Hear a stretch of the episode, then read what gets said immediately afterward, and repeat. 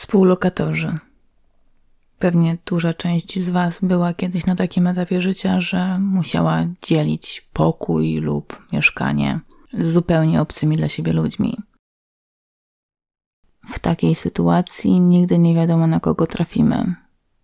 Możemy znaleźć bratnią duszę, najlepszego przyjaciela, ale też może się okazać, że znajdziemy się w samym środku zagrożenia. I właśnie o takiej historii opowiem Wam w dzisiejszym odcinku.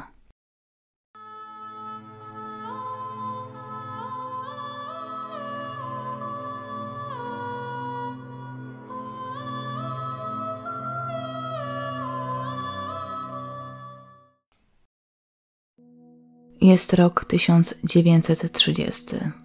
Lwów. Ewangelicka rodzina Steiningerów, Antoni i Antonina lub według innych źródeł Józefa, mieszka przy ulicy Łyczakowskiej 50. Jest to para w średnim wieku.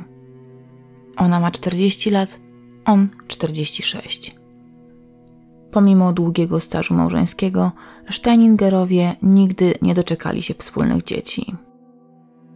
Ale to wcale nie oznaczało, że ich nie chcieli – Pomimo usilnych prób, ich starania nie przyniosły jednak żadnych pozytywnych rezultatów.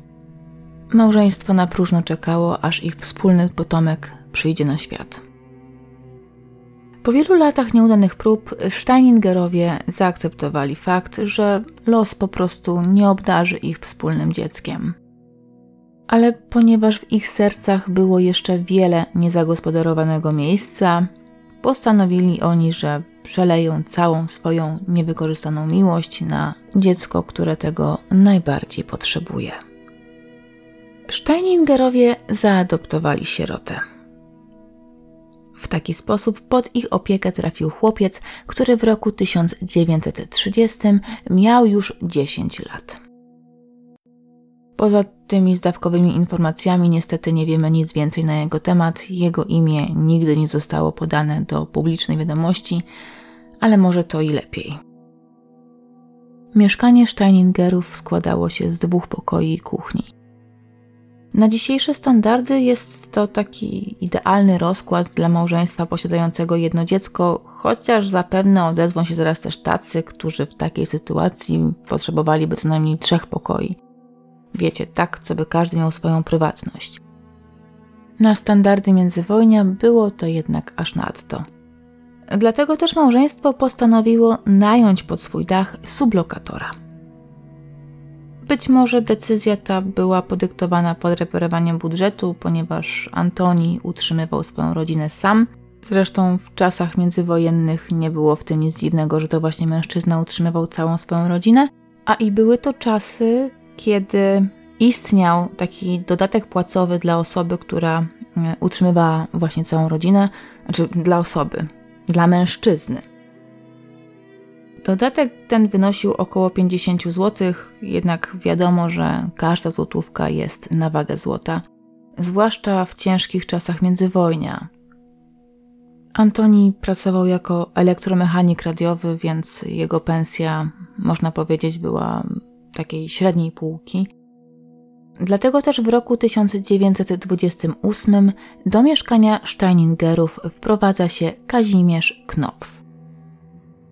Knopf był młodym, 26-letnim lekarzem, który właśnie ukończył jednoroczną praktykę lekarską. Młodzieniec wywodził się z dość majętnej rodziny adwokackiej. Był średniego wzrostu blondynem, który na pierwszy rzut oka nie wyróżniał się raczej niczym szczególnym. A jednak była to postać bardzo zagadkowa. Choć Knopf miał pochodzenie żydowskie, to sam zdawał się być zagorzałym antysemitą. Brał on czynny udział w ruchu młodzieży asymilatorskiej oraz uczestniczył w wielu demonstracjach antyżydowskich. Nie był on zresztą pierwszym ani ostatnim Żydem, który nie wiedzieć czemu nienawidził swojej nacji, ale ponieważ w ówczesnym czasie nastroje antyżydowskie w Polsce nie były czymś wyjątkowym, to też zachowanie Knopfa, pomimo jego korzeni, nie było jakoś takie szczególne. Nikt też nie zwracał na to jakiejś większej uwagi. 22 marca 1930 roku Kazimierz Knopf, wracając z pracy do domu, spotyka na swojej drodze dziesięcioletniego adoptowanego synka państwa Steiningerów. Lekarz zagaduje chłopca i pod jakimś pretekstem wysyła go na planty. Chłopak, który przecież już od dwóch lat żył pod jednym dachem z Knopfem, nie widział powodu, by nie posłuchać sublokatora swoich rodziców. Jeżeli mężczyzna wysyła go na planty, to musi być tego jakieś dobre wyjaśnienie. Zamiast więc do domu, chłopak posłusznie kieruje się we wskazane przez mężczyznę miejsce. W tym czasie zegar wybija godzinę 14.30. Knop wraca do mieszkania mieszczącego się na trzecim piętrze kamienicy przy ulicy Łyczakowskiej 50. Na schodach spotyka Antoninę Steininger w towarzystwie ich 17-letniej sąsiadki, Emilii Czubkiewicz. Knopf po dżentelmeńsku otwiera kobietom drzwi swoim własnym kluczem, po czym wpuszcza je przodem do środka. Antonina wraz z Emilią udają się wspólnie do kuchni. Knop natomiast bez słowa udaje się do swojego pokoju, w którym ściąga z siebie płaszcz i marynarkę. Właścicielka mieszkania zaparza swojej towarzyszce herbatę. Emilia i Antonina zaczynają swobodnie rozmawiać. Po kilku minutach w kuchni zjawia się Kazimierz Knopf. Z ust mężczyzny nie pada ani jedno słowo. Stoi chwilę i przygląda się obu kobietom. Po krótkim momencie sięga do kieszeni. Wyciąga z niej rewolwer. Mężczyzna celuje w kierunku Steiningerowej i oddaje jeden trafny strzał. Zegar właśnie wybija godzinę 15. Antonina Steininger pada na ziemię. Kula trafiła w jej gałkę oczną. Czubkiewiczównę paraliżuje strach. Dziewczyna nie może uwierzyć, że właśnie była świadkiem morderstwa. Chociaż instynkt przetrwania krzyczy, że powinna czym prędzej uciekać, jej nogi zdają się być ciężkie jak ołów. Dziewczyna nie może ruszyć się z miejsca. Ale Knopf zdaje się zupełnie nie przejmować jej obecnością. Mężczyzna odrzuca broń i podchodzi do ciała Antoniny. Klęka przy rannej kobiecie i zaczyna histerycznie szlochać. Chwyta właścicielkę mieszkania w ramiona i po chwili zaczynają całować na oczach zdezorientowanej nastolatki. Kilka minut później jego twarz oraz ręce niemal w całości pokryte są krwią Steiningerowej. Po kolejnych kilku minutach, które dla Emilii zdają się być wiecznością, Knopf kieruje swój wzrok na siedzącą na stołku Czubkiewiczównę. Prosi dziewczynę, by ta wyszła z mieszkania i zawiadomiła odpowiednie służby o wypadku, który wydarzył się w mieszkaniu Steiningerów. Dziewczyny nie trzeba długo prosić. Emilia wstaje i błyskawicznie opuszcza kuchnię swoich sąsiadów. Młoda dziewczyna biegnie ile sił w nogach na najbliższy komisariat policji. Tam streszcza mundurowym przebieg dramatycznych wydarzeń, których była świadkiem dosłownie parę minut wcześniej. Policjanci, nie namyślając się zbyt wiele, kierują się na ulicę Łyczakowską. Mieszkanie Steiningerów wydaje się jednak puste. Na kuchennej posadzce w kałuży krwi leży 40-letnia Antonina Steininger. Pomimo ciężkiej rany głowy, kobieta nadal oddycha. Jej życie, chociaż zagrożone, może jeszcze zostać uratowane. Policja wzywa na miejsce karetkę pogotowia. Sanitariusze udzielają kobiecie pierwszej pomocy. Szybko okazuje się, że kobieta potrzebuje pilnej interwencji chirurgicznej. Przybyła na miejsce karetka odwozi ranną do najbliższego szpitala. Policja wie, że musi odszukać sublokatora Steiningerów, po którym nie ma śladu na miejscu zbrodni. Z zeznań Czubkiewiczówny wiadomo, że Knopf strzelił do Steiningerowej z rewolweru, który później odrzucił na kuchenną posadzkę. I faktycznie, policja odnajduje łuskę po wystrzelonym naboju. Nigdzie jednak nie widać rewolweru, który według zeznań nastolatki powinien znajdować się w pobliżu. Pomimo usilnych prób, broń nie zostaje odnaleziona. Policja zakłada, że Knopf musiał podnieść ją z ziemi, gdy opuszczał miejsce zbrodni. Szybko okazuje się, że Kazimierz Knopf nie odszedł daleko.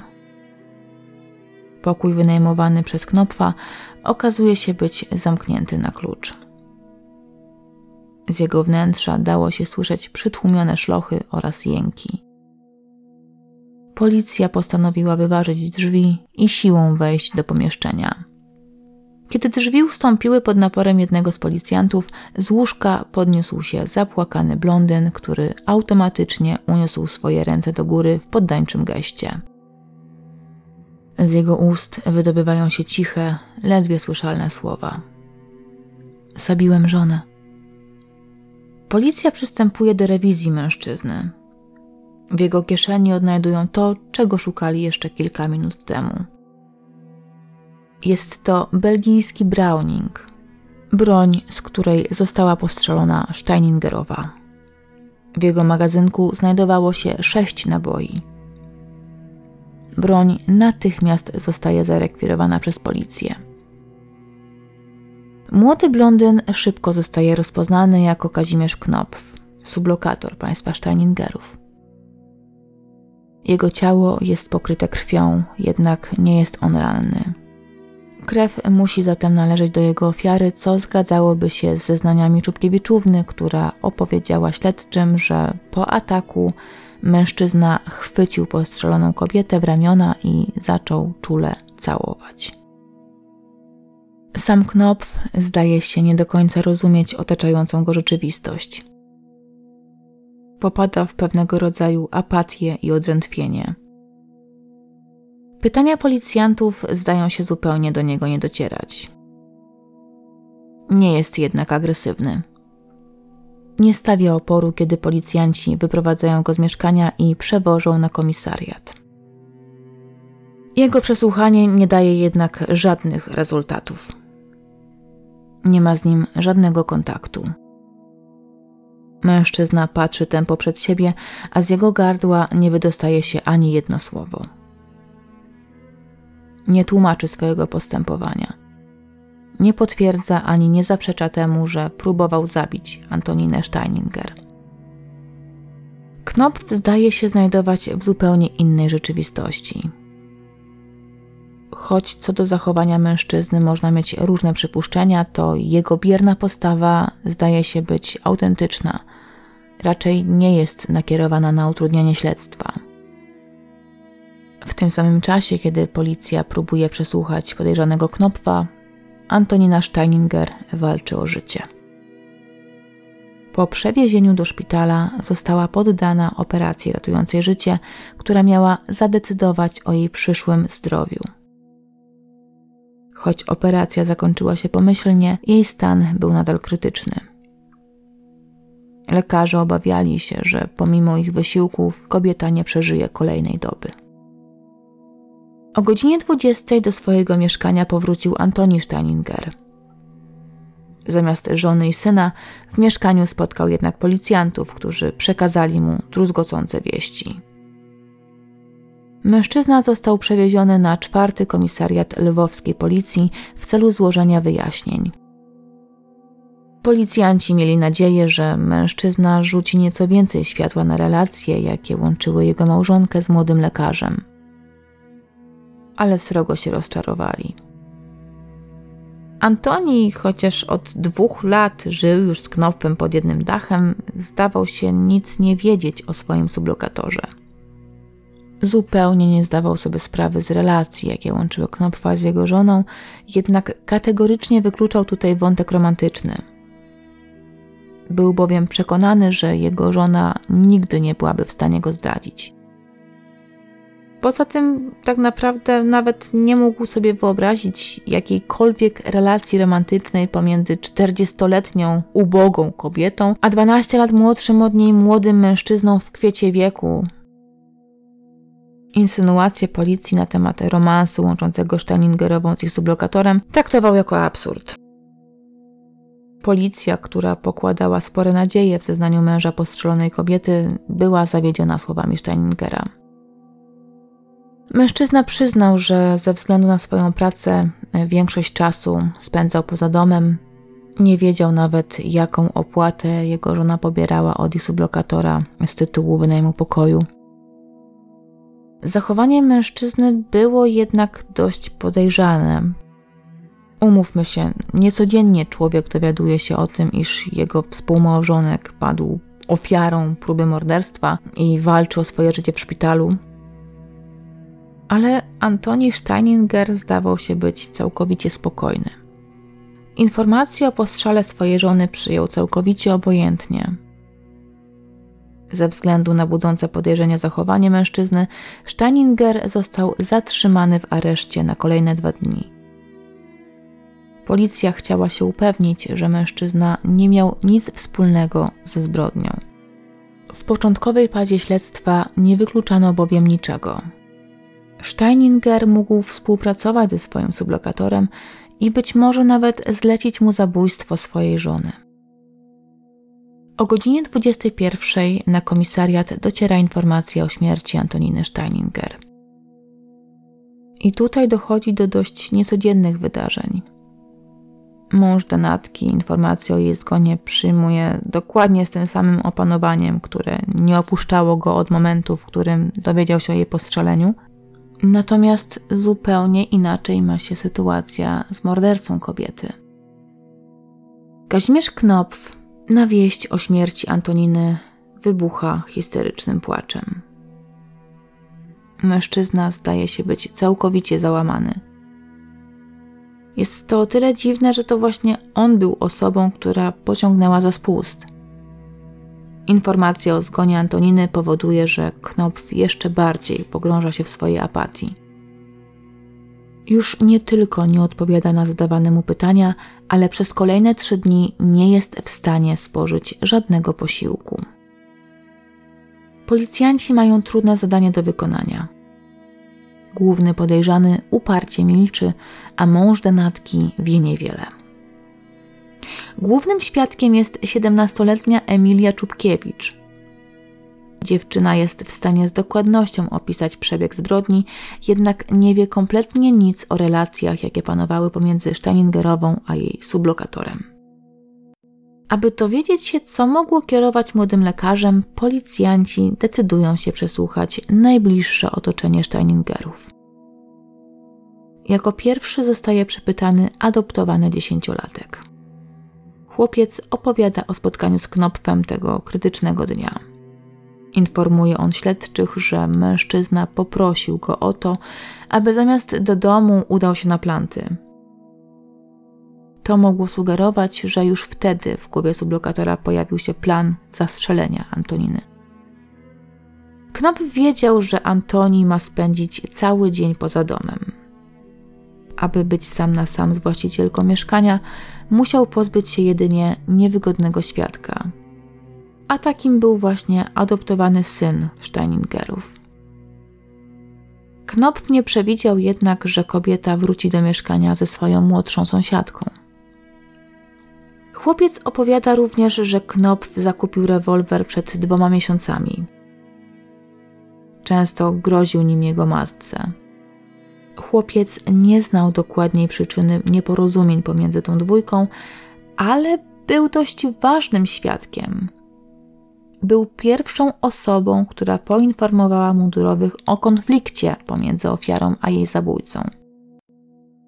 Szukano więc dalej.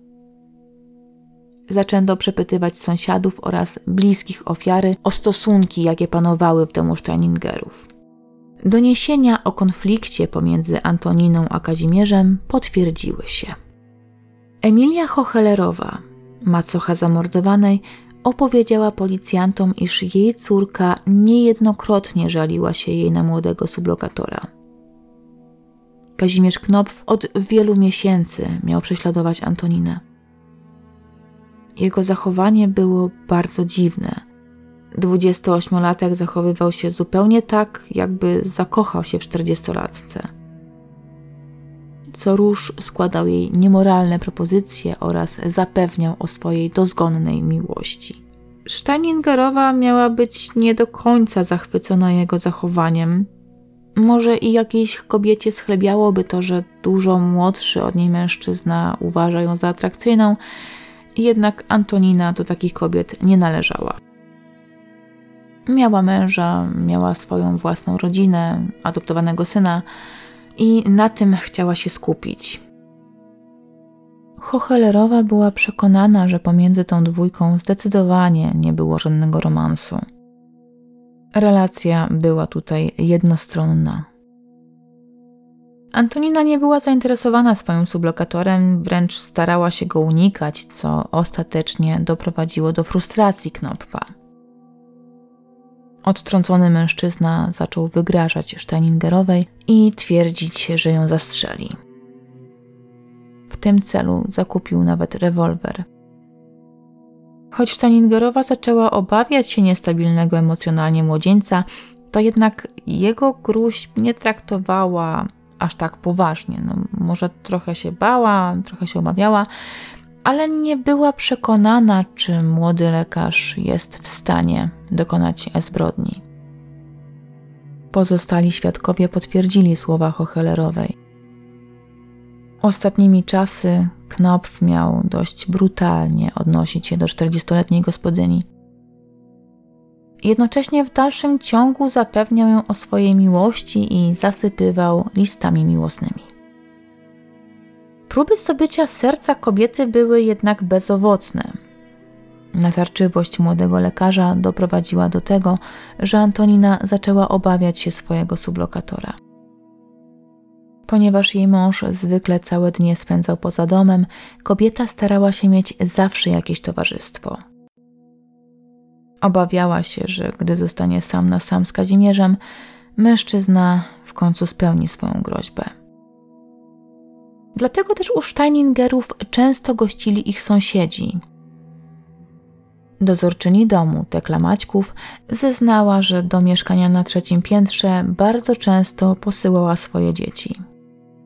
Miały one dotrzymać towarzystwa Antoninie, a jednocześnie zapewnić takie bezpieczne środowisko.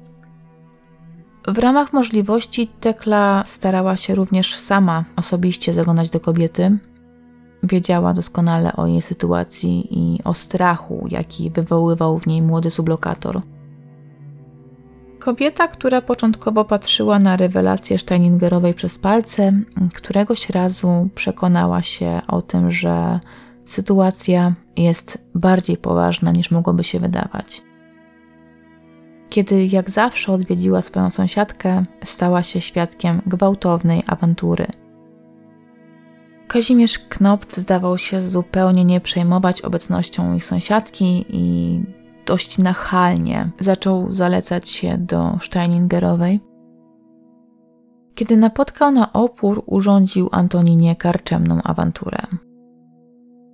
Wtedy to Tekla miała zdać sobie sprawę, że jej sąsiadka nie przesadza w swoich rewelacjach, że młody lekarz jest naprawdę niebezpieczny. Brat Denatki, Adolf Bohaker, telegrafista kolejowy, przyznał, że już od dawna przyglądał się z boku młodemu lekarzowi. Według mężczyzny sublogator jego siostry wykazywał zachowania anormalne. Siostra notorycznie skarżyła się na Knopfa i twierdziła, że mężczyzna grozi ronią i czyni niemoralne propozycje. Nie wiadomo, dlaczego Steiningerowie nie wypowiedzieli mężczyźnie najmu. Antoni Steininger zeznał, że nie był świadomy sytuacji. Mężczyzna był w domu gościem, w zasadzie opuszczał mieszkanie z samego rana i wracał w bardzo późnych godzinach wieczornych. Ale tutaj Ciężko jednak jest uwierzyć w jego zapewnienia, kiedy cała kamienica przy ulicy Łyczakowskiej plotkowała o stosunku młodego lekarza do dużo starszej od niego właścicielki mieszkania. Dziwnym jest tutaj też fakt, iż pomimo tego, że wszyscy w okolicy wiedzieli o dziwnym zachowaniu mężczyzny, wszyscy wiedzieli o jego groźbach, to nikt nie zdecydował się na to, aby coś z tym zrobić. Każdy jedynie biernie przyglądał się sytuacji, łącznie zresztą z samą Antoniną. Jedynym działaniem, jakie zostało podjęte i miało potencjalnie ochronić Staningerową, było dbanie o to, aby kobieta nigdy nie przebywała sama ze swoim sublokatorem. Niestety, jak widać, to nie wystarczyło, by ocalić jej życie. Tuż po zbrodni większość sąsiadów plotkowała o całym zajściu. Według ich doniesień, niekoniecznie oczywiście potwierdzonych, zbrodnia miała zostać popełniona na tle erotycznym. Rozprawiano na temat nietypowego zachowania mężczyzny, który po ataku zaczął namiętnie całować swoją ofiarę.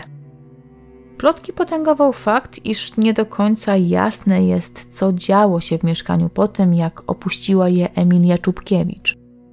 Według plotkarzy Knopf miał cierpieć na pewne zaburzenia psychiczne i odczuwać pociąg seksualny do starszych kobiet. Nikt nie potrafił wytłumaczyć sobie inaczej tego silnego uczucia, jakim młody, przystojny lekarz obdarzył kobietę nie tylko starszą od siebie o 12 lat, ale również niewykształconą i na pierwszy rzut oka nie mającą nic do zaoferowania. Antonina była zwykłą gospodynią domową, w dodatku zamężną. Knopf był z kolei młodym lekarzem, który bez problemu mógł poznać kogoś w swoim wieku. Był zresztą dość dobrą partią, bo nie dość, że ukończył studia lekarskie, to jeszcze był synem dosyć znanego adwokata, zakończył już roczną praktykę lekarską i mógł rozpocząć swoją własną działalność. Tak więc myślę, że nie miałby żadnego problemu z tym, aby znaleźć sobie kandydatkę na żonę. Plotki na temat zaburzeń mężczyzny nigdy nie zostały oficjalnie potwierdzone, a przynajmniej informacja na ten temat nie pojawiła się na łamach gazet. Sekcja zwłok donatki wykazała, że kula rewolwerowa przeszła przez gałkę oczną i naruszyła strukturę jej mózgu. Nawet gdyby kobieta przeżyła operację, prawdopodobnie już nigdy nie wróciłaby do pełnej sprawności. Kazimierz Knopf do końca nie był skłonny do współpracy z policją. Nigdy nie wyjawił pobudek, jakie nim kierowały. Ostatecznie mężczyzna trafił do zamkniętego ośrodka w Kulparkowie, gdzie biegli psychiatrzy mieli dokonać analizy jego stanu psychicznego. Podczas obserwacji stwierdzono, iż Knopf cierpi na bliżej nieokreśloną chorobę psychiczną. Prasa niestety nie podała, na jaką przypadłość cierpiał mężczyzna. Co prawda, niektóre źródła przypisywały zbrodniarzowi nekrofilię, ale myślę, że chyba czyniono to nieco nad wyraz. Steiningerowa może i nie należała do najmłodszych, ale ciężko jest mi uwierzyć, że Knopf miał jakieś ciągoty nekrofilskie. Również raczej nie zamordował kobiety tylko po to, żeby zabawić się z jej ciałem. Młody doktor, ze względu na ograniczoną poczytalność w trakcie popełnienia czynu, nie mógł stanąć przed sądem. Według doktora Demantowskiego oraz doktora Foxa, lekarzy psychiatrów, Kazimierz Knopf został uznany za mente captus, czyli za osobę szaloną. Ostatecznie Knopf odsiedział jedynie rok w Brygitkach, jak potocznie nazywano więzienie przy ulicy Kazimierzowskiej w Lwowie. W roku 1931 Kazimierz Knopf został zwolniony z więzienia. Po wyjściu na wolność rozpoczął prywatne leczenie psychiatryczne, które podobno miało być na tyle skuteczne, że mężczyzna planował wrócić do swojej praktyki lekarskiej. Pomimo stwierdzonej choroby psychicznej, nigdy nie stracił swojego dyplomu lekarskiego. Wiedział jednak, że jego nazwisko zostało zszargane. W roku 1930 jego historia była szeroko opisywana przez lwowską prasę. Mężczyzna chciał rozpocząć życie z nową, czystą kartą i dlatego też złożył podanie do ośrodka wojewódzkiego o zmianę swojego nazwiska. Według doniesień Knopf oficjalnie miał się teraz nazywać Kazimierz Junosza lub Kazimierz Janecki. Nie wiadomo, jak ostatecznie potoczyły się losy młodego lekarza, jednak w roku 1935 prasa donosiła, że wyprowadził się z Lwowa i przeniósł na prowincję. Tam też miał całkowicie odciąć się od swojej zbrodni i wbrew wcześniejszym doniesieniom nie otworzył prywatnej praktyki lekarskiej. Zmienił zawód i wiódł spokojne życie. Kamienica przy ulicy Łyczakowskiej 50, w której doszło do tragedii, została okrzyknięta przeklętą kamienicą. Nie chodziło tutaj jednak o samą zbrodnię dokonaną przez Kazimierza Knopfa, chociaż oczywiście i ona przyczyniła się do tego niechlubnego tytułu. Ta kamienica była bowiem świadkiem co najmniej kilku morderstw lub nieszczęśliwych wypadków. Tak na przykład donoszono chociażby o 13-letnim chłopcu, który dokładnie w tej samej kamienicy został pobity przez swoją własną matkę na śmierć. Przyczyna? Chłopiec miał wrócić ze szkoły i oznajmić swojej rodzicielce, że jest zagrożony z trzech przedmiotów i tym samym może nie otrzymać promocji do następnej klasy. Informacja miała wyprowadzić kobietę z równowagi. Nie bacząc na konsekwencje, skarciła dziecko tak brutalnie, że chłopiec zmarł. Nigdy nawet nie poniosła konsekwencji za swoje czyny. Sekcja zwłok wykazała, że chłopiec cierpiał na wadę serca. Nie można było rozstrzygnąć, czy przyczyną zgonu było tutaj brutalne pobicie, czy też atak serca. Dlatego też sprawa ostatecznie została umorzona, a pani P której nazwisko nie zostało w pełni przedrukowane w prasie, nadal, jak gdyby nigdy nic, zajmowała mieszkanie, w którym zakatowała własne dziecko. Znane są również inne wypadki. W roku 1935 na podwórzu kamienicy zostało odnalezione dziecięce ciało, dziecięce chłopięce ciało. Nieznane były tutaj jednak przyczyny oraz okoliczności jego śmierci.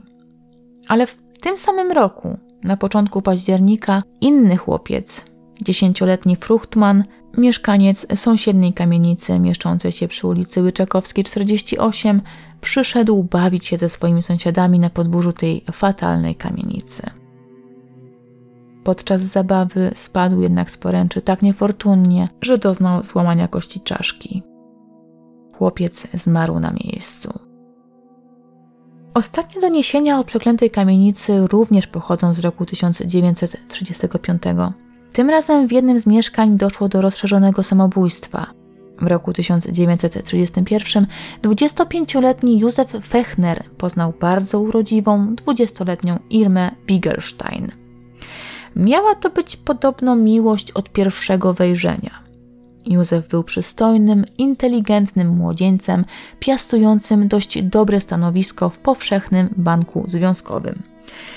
Teoretycznie nic nie stało tutaj na przeszkodzie, by ten związek zalegalizować, ponieważ mężczyzna miał wszystko, by zapewnić sobie oraz swojej przyszłej żonie e, godziwe warunki życia.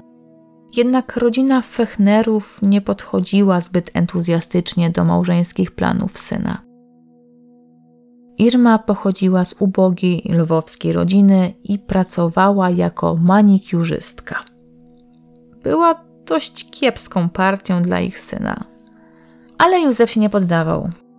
Po czterech latach narzeczeństwa Fechnerowie ostatecznie skapitulowali i zezwolili Józefowi na poślubienie Irmy.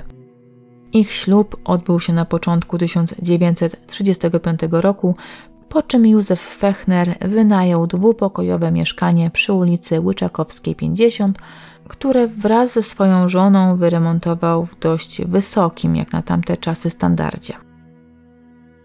25 października 1935 roku o godzinie 7.30 nad ranem Fechnerowie wręczyli swojej gosposi dwa listy. Jeden do matki Irmy, drugi do ojca Józefa. Poprosili kobietę o ich dostarczenie.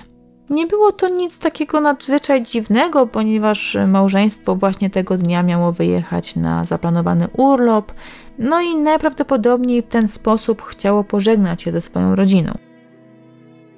Jednak po powrocie gosposi drzwi do mieszkania były zamknięte na klucz.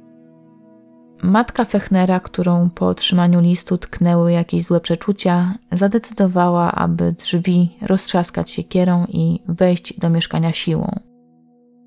Jej przeczucia były słuszne. Na łóżku leżała zakrwawiona Irma, a obok niej równie pokrwawiony Józef.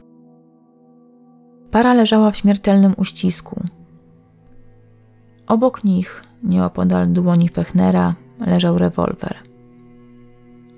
Pobieżne śledztwo wykazało, iż para najprawdopodobniej postanowiła wspólnie zakończyć swoje życie. Fechner najpierw oddał strzał do słabszej małżonki, a później zabił sam siebie.